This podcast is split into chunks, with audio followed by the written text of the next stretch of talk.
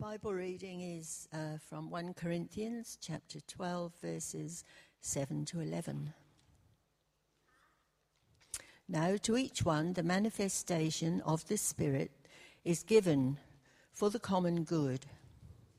To one, there is given through the Spirit a message of wisdom, to another, a message of knowledge by means of the same Spirit, to another, faith by the same Spirit, to another, gifts of healing by that one Spirit, to another, miraculous powers, to another, prophecy, to another, distinguishing between spirits, to another, speaking in different kinds of tongues, and to still another, the interpretation of tongues.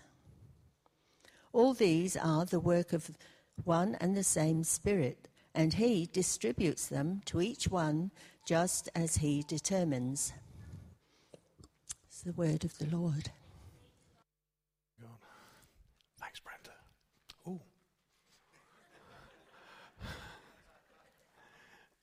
Good morning, everyone. Is it me, or do I sound very loud? Very loud.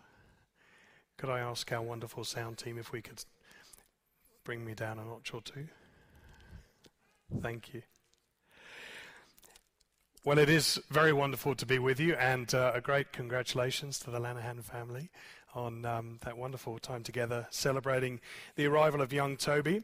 And uh, what a great thing it is to be able to gather together as families, as uh, the church family. Our family got together recently and watched um, Her Majesty's Jubilee um, as members of the Commonwealth, as we ought, as um, English folk. And uh, it was extraordinary watching this tribute.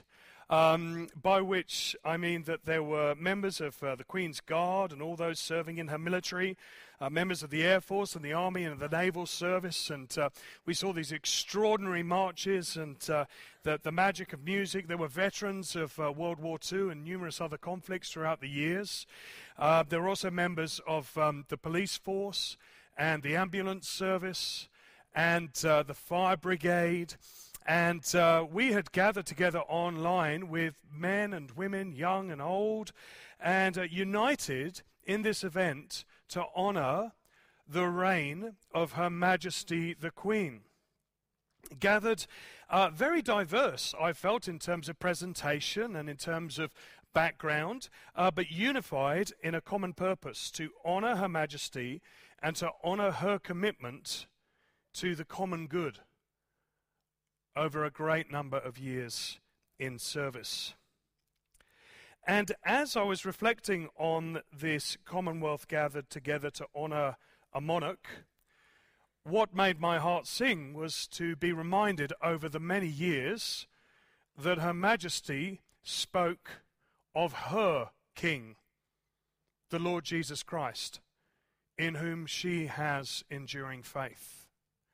And he is the King of Kings and the Lord of Lords. And as we look around this room, we see diversity in attire and in age and stage, but we also see unity, do we not, of purpose that we seek to gather together to honor the Lord Jesus Christ for the common good. And I have one big idea that I'd like us to take away this morning, and it is this that the Spirit of God gives each one gifts to be deployed for the common good.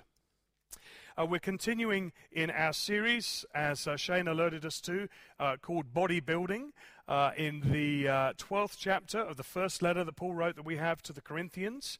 And uh, we were thinking about what this means to be building the body of Christ here at Fig Tree Anglican Church.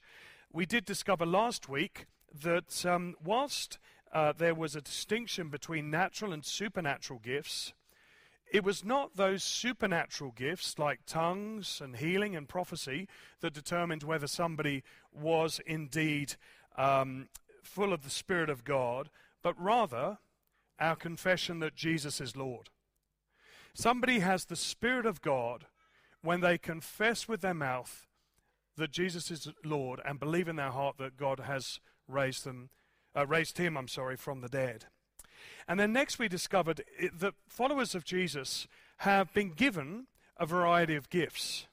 That each and every one of us has at least one gift from God that was described in the beginning of this chapter as a grace gift. So I'm going to ask God to help us as we come to these verses, verses 7 to 11, um, by the power of His Spirit who is with us. And I'd love you to join me in prayer as we ask God to reveal to us things that He would have us know. So, shall we pray? Our Father God, we do rejoice to be gathered together. It is so heartening to hear that every day you are adding thousands upon thousands of people to your family as we await the return of the Lord Jesus. We do add the weight of our prayers for uh, young Toby and his family that there would never be a day that Toby does not know the love of the Lord Jesus in all its fullness. And we pray, Father God, that as we come before your word, that we would set our hearts under it, that we would submit ourselves to the direction of your Spirit, that we might learn to think your thoughts after you, and that we would see this working out in our lives individually and together, that we would look more like Jesus day by day. And we beg these things of you in Jesus' name. Amen. Well, um, of course, as we come to these verses, there's um, a very helpful structure um, that Paul gives us because this is a coherent, intelligible letter.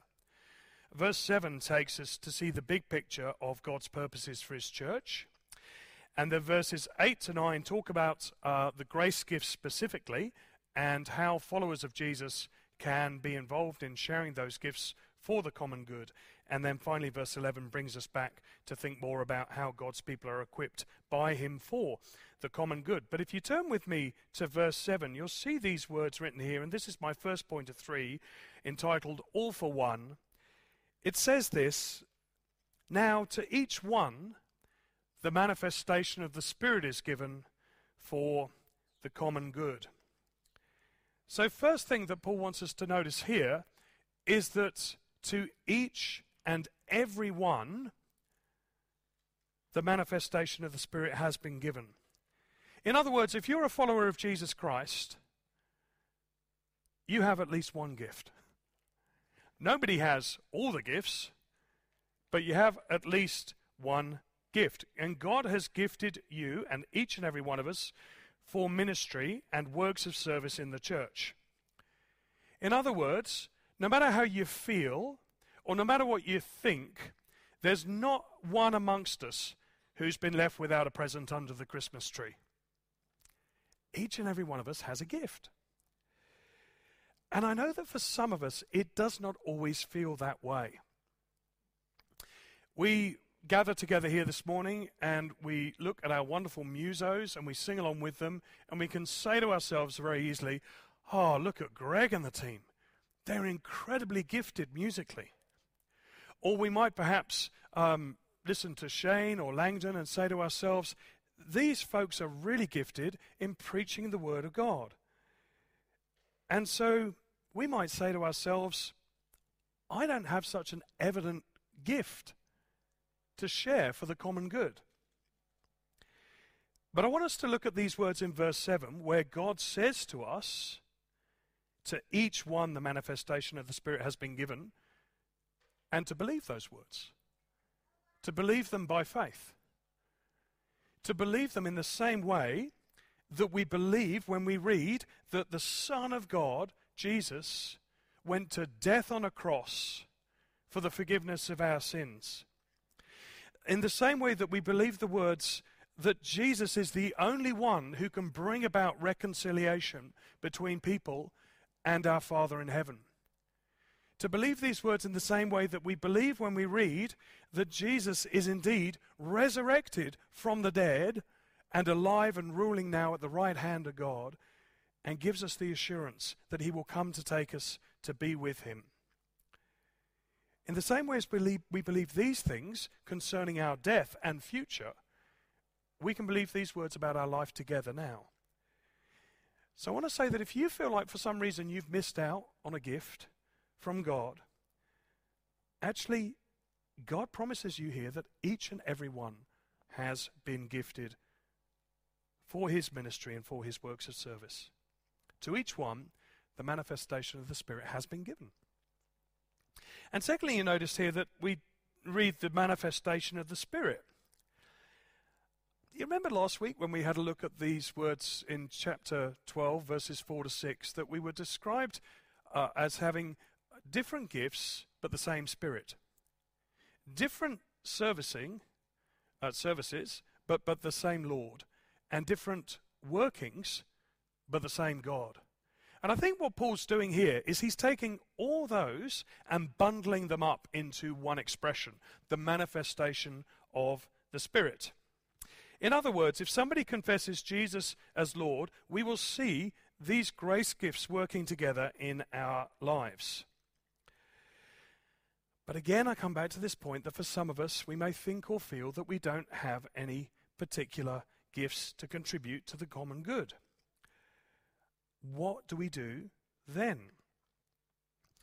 Well, I want to say first things first. If you feel that that's you, ask God. ask Him to show you what your gift is that can contribute to the common good. And then I want to encourage you, and I made this a point of application last week, but I want to say it again because it comes out of the text here. Let's encourage one another to see in each one those gifts. So if you're not sure what your gift is, talk to a trusted friend or a member of your family who knows you well. What do you think it is that I'm good at that I could contribute to the church body? And thirdly and finally, I want to say that if that doesn't work for you, just give it a shot. Like, there's lots of things that you can try. I can tell you on the ministry team, uh, lots of you come and make suggestions to us, and that's great. Uh, some of you we do try and hose down a bit, but for the most part, we're very welcoming for those who want to try something. And we do, I assure you, pray for you. So, on the one hand, I think Paul doesn't let us get away with being either a spectator or a passenger. But nor, on the other hand, does he let us be a hoarder or consumer of gifts. He also wants to say that if you have a gift and you're not contributing it to the common good, what's the value? You're just keeping it all to yourself. There's an opportunity for us when we are gifted to share those gifts within the body for the common good because he made each and every one of us with the manifestation of the Spirit to what end? The common good. These gifts are not given for the sake of ourselves. They're given for the sake of the body of Christ. The body of believers, the church for whom Jesus laid down his life's blood. He sacrificed himself, the Son of God, for you and for me as his body. And so he longs for us to be sacrificial in the sharing of the gifts that we have for the common good. Uh, you might know that wonderful book by um, uh, The Three Musketeers. Do you know it? Three characters in there Athos, Porthos, and Aramis. D'Artagnan did not come till much later. But those three soldiers were in service of the king. That was their first calling. They were committed as the king's musketeers, and their effectiveness in this role was determined by their commitment not only to the king, but secondly also to one another. You remember their motto? All for one? Oh, thank you. That's right, all for one and one for all, because they were committed to serving the king but they could only achieve that purpose where they were committed to one another. And there are extraordinary so, uh, story and stories of how they achieved that together, living for the good of one another. And I have to say that, again, at least one gift has been given to each of us. In some instances, many, and those are for the common good. So, whatever your gift is, it is for the common good. Whether it's a natural gift or a supernatural gift. So, in order for those gifts to be shared, first things first, we have to be here. It's great that you're here. And I want to say that it's great that a number of us still gather together online. Uh, during the course of the week, uh, we're seeing the regular figures come back, and there's at least a hundred or so of you every week who gather with us virtually. But I want to say that this is a great opportunity to come back or come along Because, of course, there's always limitations on how we can share our gifts for the good of everyone else if we're not physically together. I want to also suggest that when we gather together in our life groups, that's a great space within which to share our gifts with one another for the common good. And I do understand that we all have commitments. I understand that the pressure's back on. You know what it's like since COVID? I don't know about you, but we just seem to have found that people are getting so busy so quickly, and that we have school commitments and sport commitments. But I want to say that first and foremost, our commitment is to the Lord Jesus Christ as King, and rather like the Musketeers, to one another as the church. The benefits that we get when we commit to one another are so many, aren't they? Firstly, we have the joy of being able to celebrate our Lord Jesus Christ together in song and with one another, looking at one another's smiling faces. We get to sharpen one another in our understanding of the Word of God through knowledge and wisdom. We get to encourage one another in our walk with Jesus when some of us are feeling joy filled and others of us are feeling a little more despairing. We can care for one another in the struggles and the sadnesses of life and comfort one another in our sicknesses and our sufferings. We can embrace one another when we are grieving the loss of loved ones. And can I also say, and you know this, right? That when we just get to sit together and look into one another's eyes, we look at people, precious brothers and sisters in Christ, whom we're going to spend eternity with. It's good practice. And it's a good practice. Well, there we are. The manifestation of the Spirit has been given to each one for the common good. Let's have a little look now at what it means by way of the message and the means of His Spirit, verses 8 to 10. Now, this list that's in front of us is quite a long list. Um, I've got it written up on screen for us in a nice, easy to read structure, but there's nine specific gifts that are mentioned here. And I want us to have a little think about this list as a whole and think about it in relation to some of the other gifts as well. So you'll see that on screen, Paul says that the gifts are uh, word of wisdom, word of knowledge, faith, gifts of healing, prophecy, distinguishing spirits, kinds of tongues, and interpretations of tongues. That's nine gifts. We want to ask ourselves well, is this list an exhaustive list? Is this list got a, has it got an essential order to it? Well, I think that when we look to the end of the chapter, we'll see in verse 28 that there's another list, and on that list, there's apostles, prophets, teachers, workers of miracles, helps, administration, and kinds of tongues. And then when we go to the letter that Paul wrote to the Romans, in chapter 12, we see that there's prophecy, service, teaching, exhortation, giving, leadership, and showing mercy. Can you see what's happening here? It's different gifts. And they're in different orders. And then when we go to the other letter that he wrote to the Ephesians and to the letter that Peter wrote, we see there's gifts of speaking and service and apostles and prophets and evangelists, pastor teachers and music. And we can say to ourselves, firstly, that it's clear that this list in chapter 12 is not exhaustive. We've seen already in verses 4 to 6 that God's gifts are many and varied. And I think what he wants us to have here is not a full list, but a sample list. Uh, secondly, this list is not essential. I'll move on to the next screen now. Thanks, Philip. Okay, that wasn't what I was expecting, but we'll, we'll keep going. Um, it's not essential because if you think about it, when you look at the, lift, uh, the gift of prophecy, in the first list, it comes sixth. In the second list, it comes second. And in the third list, it comes first. And they're all written by Paul. So we've got to be thinking about why he's done that. It must be something to do with the particular context of what he's discussing with the Corinthians, right? And thirdly, I think it's important for us to notice that he doesn't seem to make a distinction between what we would describe as natural and supernatural gifts. Uh, when we look at this list in chapter 12, the first two items are ministry of the word by way of the message of wisdom and the message of knowledge. and then goes on to the gift of faith. He then describes healing and miraculous powers and prophecy and distinguishing spirits, some of those natural, supernatural. It's a little bit hard to work some of these out sometimes, right? But what we do see is that he puts the supernatural gifts of tongues and the interpretation of tongues at the very bottom of the list. Why would he do that?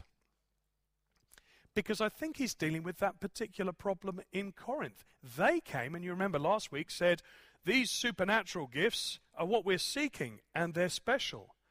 And Paul's saying, Wait a minute, these supernatural li- uh, gifts can be at the bottom of my list. Why?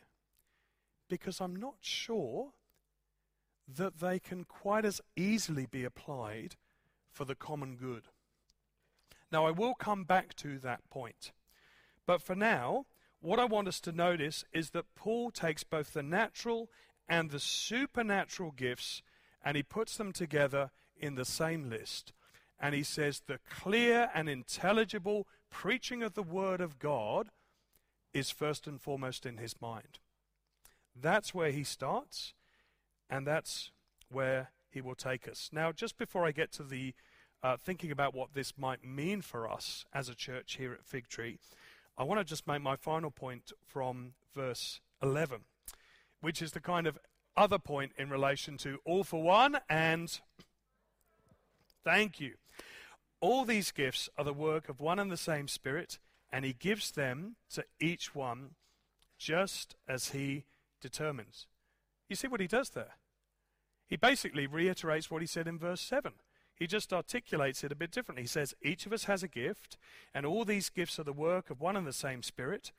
Nobody has a monopoly on spiritual gifts. Nobody's missed out on spiritual gifts.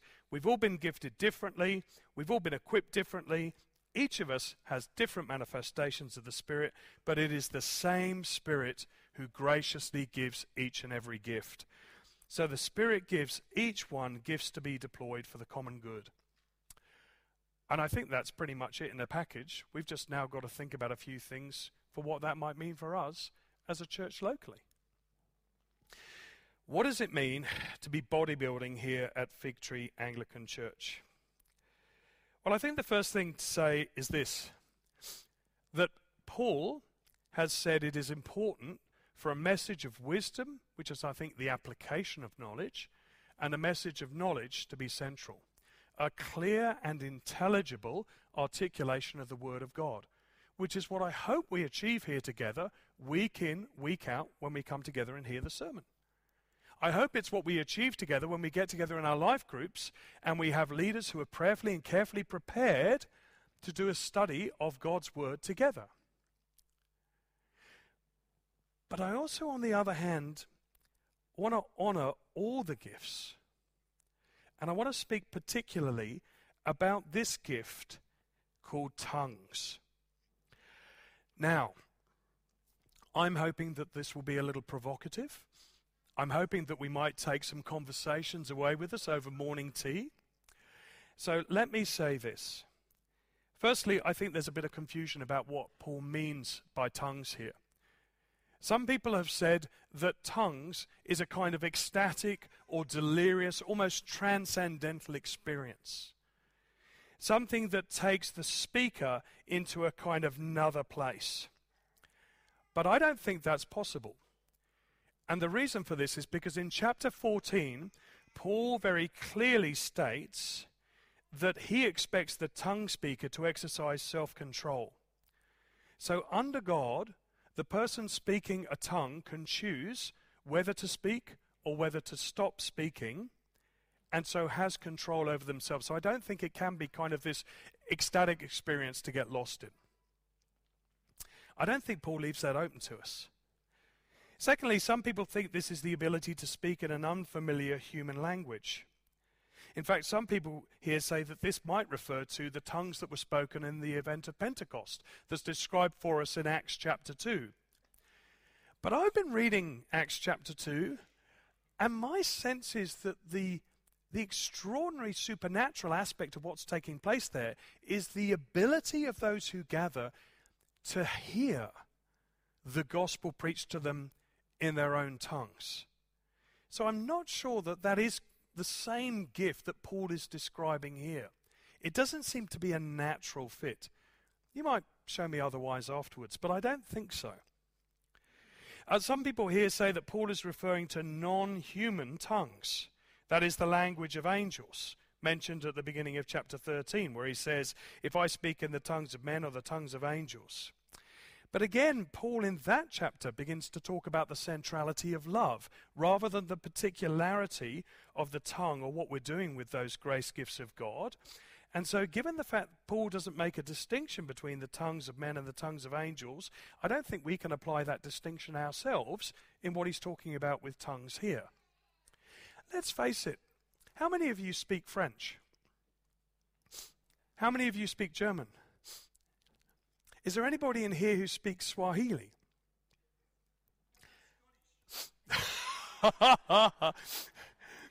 Thanks, Neil. You can school us a bit later when we finish up. So thank look, there's a lot of language speakers here, aren't there? But I think I've just noted that nobody's put their hand up for Swahili. So if somebody were to come in here and start speaking Swahili, do you think that we would understand what they're saying? That's a human tongue, right? Do you think if somebody came in here and started to speak in an angelic tongue or an historic human tongue, studies students of Hebrew and Greek don't chip in here. But but it would be very difficult for us to understand what's being said. And Paul wants for the gospel to be spoken clearly and intelligibly. Now, let me say that I don't believe that there is any biblical evidence to dismiss the possibility that God still chooses to give this grace gift of tongues today. Indeed, the experience of many people suggests that this gift is alive and well. In fact, I know that some people here at Fig Tree Anglican Church speak or pray in tongues. Question is when there are visible preachers and visible musicians and visible prayers and visible administrators, why do we not have visible tongue speakers in our gathering here today? Once upon a time, I visited a congregation. I was not a believer at the time, I was a teen. And a number of people stood up and started speaking in another language, which was described as tongues. I have to confess that I found it very weird. I found it confusing. As I reflected back in the years that followed, I found myself being quite cynical. Because I think that when that sort of thing happens, that can be our first response. I, I know that for some other people, because I've been talking with folks about this, their response would have been one of comfort, could have been one of celebration. But I have to say that also the response that can come if somebody were to start speaking in a supernatural tongue is one of covetousness. Why is it, God, that you've only given me natural gifts when you appear to have given somebody else supernatural gifts? I want to go some way to describing what I think is going on here. Firstly, Paul describes this gift as being a gift not in the same way as clear communication of his word for the common good. In other words, it doesn't appear to be that a tongue that is not understood is for the common good unless it were to have the interpretation to go with it.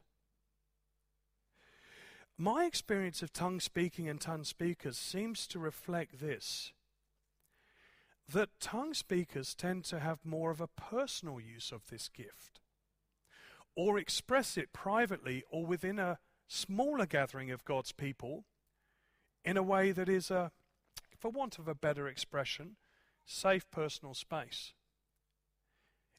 It is not just a gift for the good of the individual in their relationship with God, because it can be a prayer or articulation for others and on behalf of others. Secondly, this is a gift that can cause division and jealousy rather than unity and common good. Because the very fact that Paul has had to speak to it in this manner warns us not to fall into the Corinthian trap of thinking that it is a special gift because it is a supernatural gift. So I just want to test something with you. If I were to say to you, Well, I speak in tongues, what's your immediate response to that? I imagine there are questions in your mind. Do you? Do you have a gift of interpretation to go with that, Robin, so that it's intelligible? Or you might find yourself thinking that if you have received such a gift, I wonder whether this gift is a better gift than my natural gifts. So I think Paul is really cautioning the Corinthians in terms of their desire for the supernatural and the way in which sometimes it can eclipse then the value of natural gifts for the common good. Um, there's a lot of gifts listed, here. There's, there's the gift of healing, there's the gift of prophecy.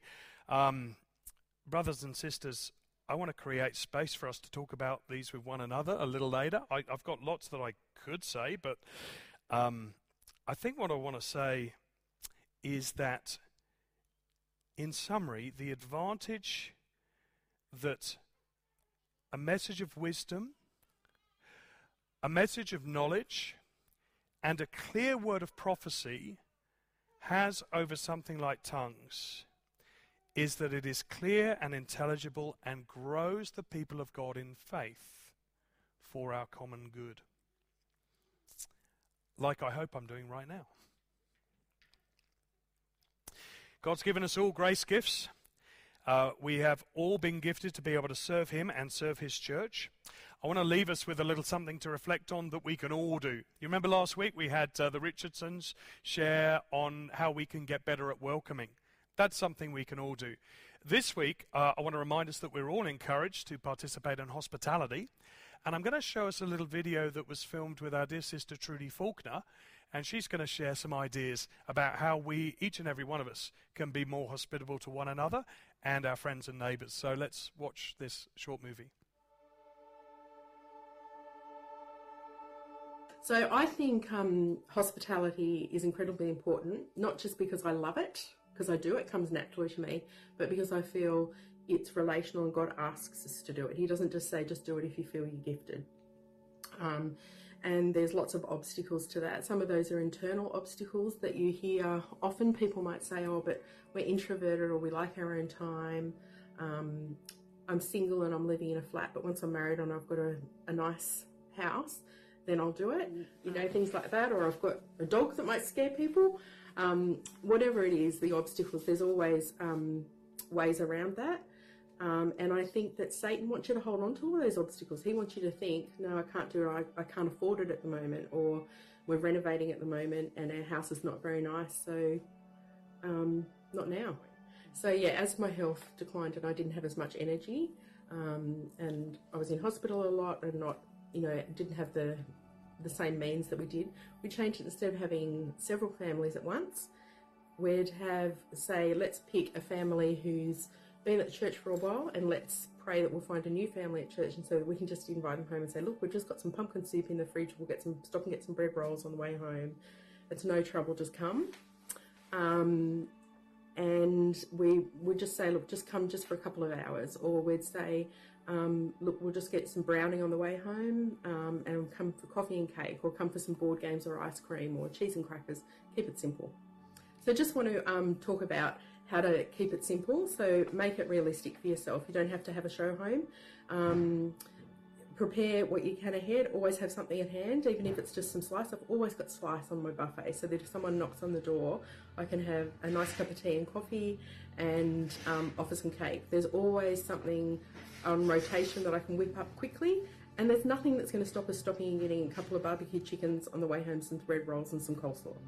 Um, don't worry about the things like the floor being clean and all those kind of things, because after people are here for a few minutes, they're not going to notice it. Um, if I had a final point um, to end on, is that God loves a cheerful giver in whatever form that comes. And sometimes it is taxing um, for the kids. They might say, We don't want to have people around here today, we're tired. Um, and it is, you know, you do get the house a little bit prepared for it, but every time that they've gone, whether we can afford it financially or not, in time, money, energy, when people, when we're waving them off and we say goodbye, we go, that was worth it. It really it blesses us as much as it blesses them. But keep the focus on them. Don't keep yourself busy doing other things because the idea of having them people over is to get to know them and make them feel good about themselves when they leave. There we go. Some wonderful ideas from Trudy. Oh, look at that. Praise God for for Trudy. Can I um, encourage you to be praying for the Faulkner family this week? Um, those of you who know Trudy will know that her capacity has been much diminished in recent times, and uh, she's been in hospital this week. And um, she and Steve have asked for prayer for the family as they adjust. Um, what can I say to finish after that? Well, the reality is that we look around at one another, and there's diversity, unity in our commitment to Christ, diversity in the gifts that God has given us. We can all do something, at the very least, be hospitable. There's actually a special event on the 23rd and 24th of July coming up called Gather Round, where if you're not organised, you can even do it on that weekend and have a chance to be hospitable, where we've got a chance to invite one another round to one another's houses. Um, but I leave it with you to consider this that our diversity in our look and our giftedness is met by unity in our faith in Jesus. Let's ask Him to help us deploy those grace gifts He's given us for the common good. I'm going to pray.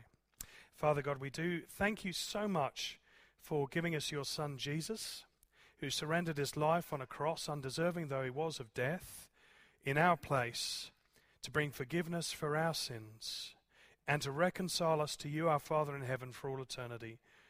We thank you that this is the context within which we respond with joy and thanksgiving, to know that we can be committed to deploying those grace gifts you've given us in service of the common good.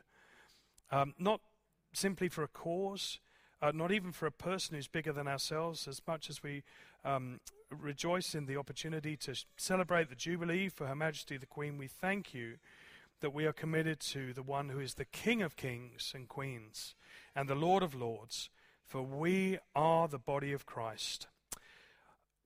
All for one and one for all, for your glory. Amen. Thank you.